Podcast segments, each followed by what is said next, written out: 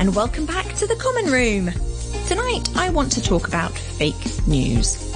I'm sure you've heard of this phrase, we all have. The internet is a magical and terrifying place. Fascinatingly, teenagers are increasingly distrusting all media and of course are more politically active than ever before. That means that we care about what's happening in our communities and our cities. Most teenagers get most of their news online and from social media in particular. So it's particularly important at the moment that as we become responsible citizens, we need to be able to distinguish between fact and fiction. So, what is fake news?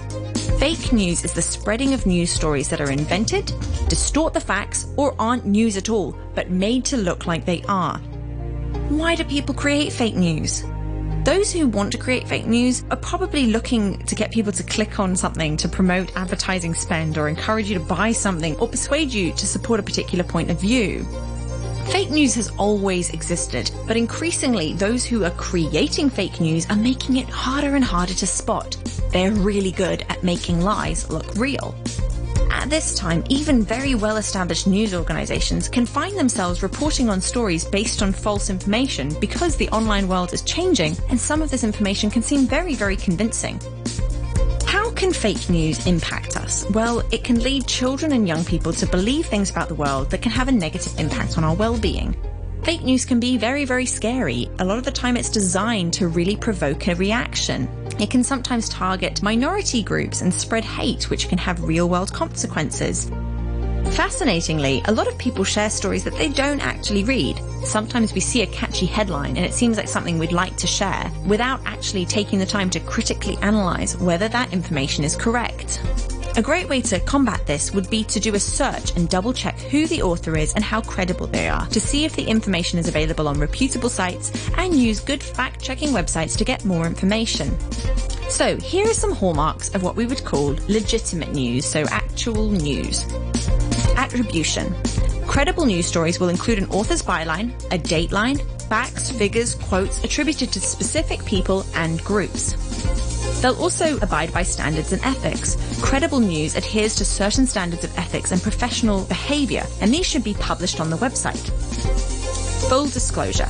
This is an important thing to look out for with legitimate news. An author should be clear about when his or her work is an opinion and whether he or she has any existing relationship with the subject matter that might colour your judgment. Opinion pieces should be labelled as op-ed or opinion, especially when they're written in the first person, so that's when an article's written as I, we, me. Try and look for trustworthy research. Studies created by scientists from reputable labs, such as ones affiliated with universities or independent non-profit institutions. These are places that don't really have a financial incentive to provide the data that they're publishing. They really just care about the subject and their work.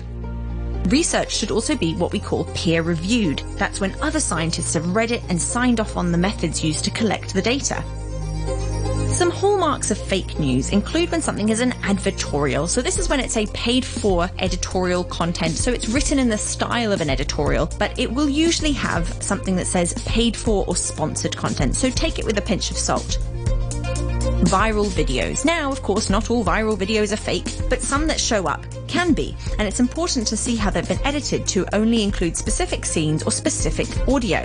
Also, things like unusual URLs. The most familiar URLs usually end with .com, .net, .gov, .org, .edu, things like that. Sometimes it'll be something else, and that can look somewhat legitimate, but make sure you double check it.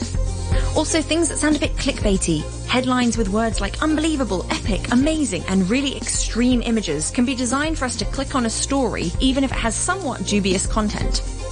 Maybe there isn't an author listed, maybe the author doesn't check out and you can't find anything else they've written, things like that. So, savvy Earth Savers, next time you see a news story, now you'll know how to discern it from fake. Until next time, bye bye. Common Room with Alison Howe. Common Room with Alison Howe. Coming up.